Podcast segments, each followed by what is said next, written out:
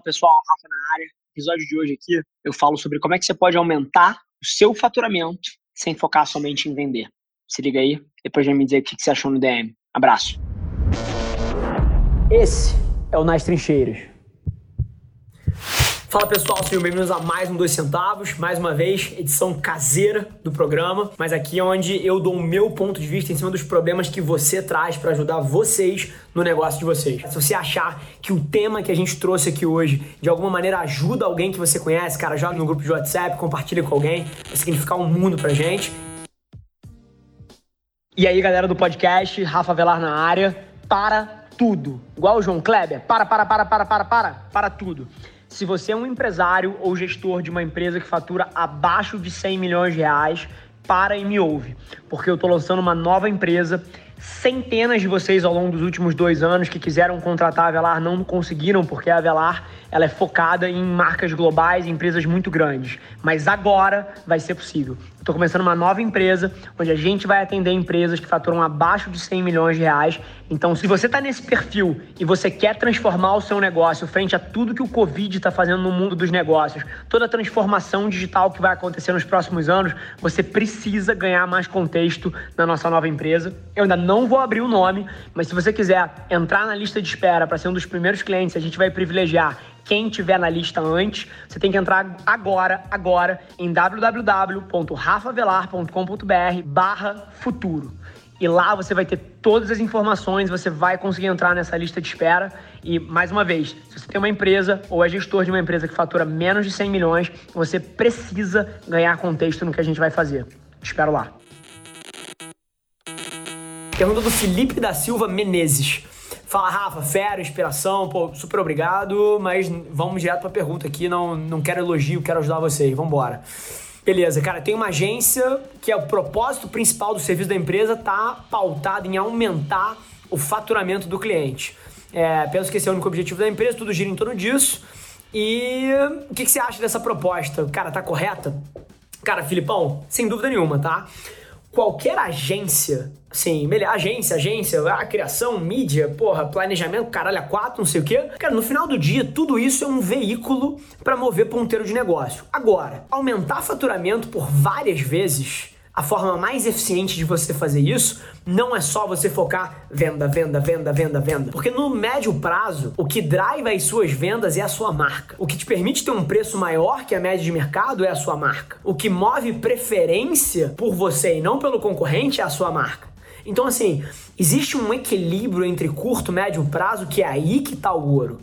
Quanto da sua energia você está colocando para fora, cara, seja na sua verba de mídia, pô, no tráfego, seja o esforço de criação que você coloca, quanto disso está alocado para venda, soco na cara, e quanto disso está alocado em iniciativas que vão construir a sua marca, que vão te permitir monetizar essa audiência de outra forma, num outro período, por mais valor.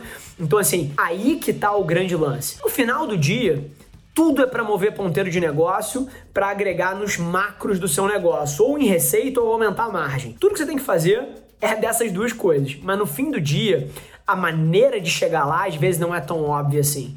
Então, eu pensaria um pouquinho.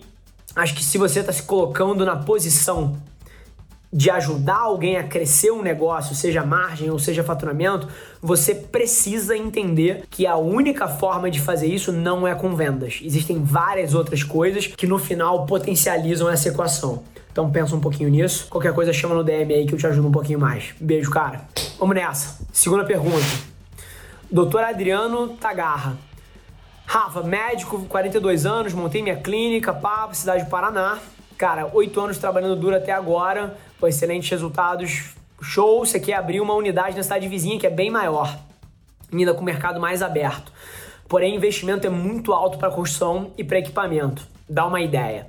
Tô na cria agregando valor. Porra, sensacional saber que você tá lá, cara. Vambora. O que, que eu faria, tá? E eu tenho um pouco de experiência nesse espaço, porque no começo da minha carreira eu toquei uma empresa de tecnologia e que exigia investimento em máquina e equipamento, porque a gente produzia software, eletrônica, hardware e etc. E aí, qual é o ângulo aqui, tá? Eu acredito que nunca na história você teve tão bem posicionado para pegar dinheiro para poder fazer essa aquisição na frente, tá? E aí você tem basicamente três formas. Você pode ir no investidor profissional, cara, um fundo de investimento, alguma pessoa que se interesse pelo teu plano de negócio e que tenha capital e que está extremamente insatisfeito com a Selic a 2%, e agora o cara parou de poder viver de renda, ele precisa tomar um pouco mais de risco, precisa diversificar a maneira como ele aloca o dinheiro dele. Então vai existir nos próximos anos muito mais gente disposto a ou investir no teu negócio em troca de um pouco de participação e te dar esse dinheiro, ou então fazer um empréstimo para você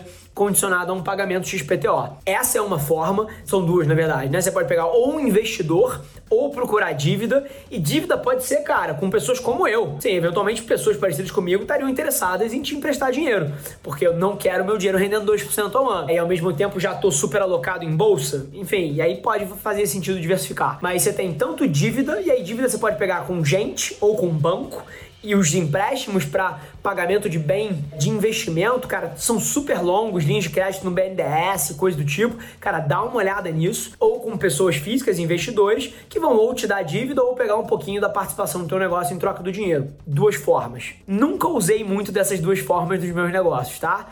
Como que eu sempre fiz? E aí tem um puta aprendizado. Cara, eu enxugava o meu padrão de vida, tirava o mínimo dinheiro da empresa possível e eu acumulava caixa, e eu acumulava caixa, e eu acumulava caixa. E aí, na hora que eu queria comprar alguma coisa que excedia a minha geração de caixa mensal, eu tinha essa reserva, ou então eu parcelava esse investimento com os fornecedores e planejava isso dentro do meu fluxo ali dentro. Então, cara, o grande lance aí é que você tem duas formas de conseguir dinheiro básicas. Ou você vai pegar de outras pessoas, ou você vai usar os seus clientes como forma de funding, ou seja, de investimento para você pagar por isso.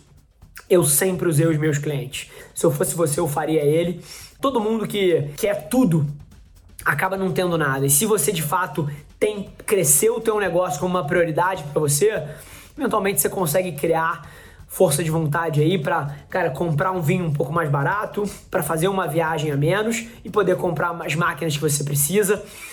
Eventualmente, cara, são 3, 4, 5, 6 meses de cinto mais apertado e logo depois você vai ter duas estruturas te gerando dinheiro, o teu padrão de vida pode crescer quatro vezes. Então essa cabeça um pouquinho mais longo prazo tende a ajudar muitas pessoas. Pensa nisso, tenho certeza que vai fazer toda a diferença.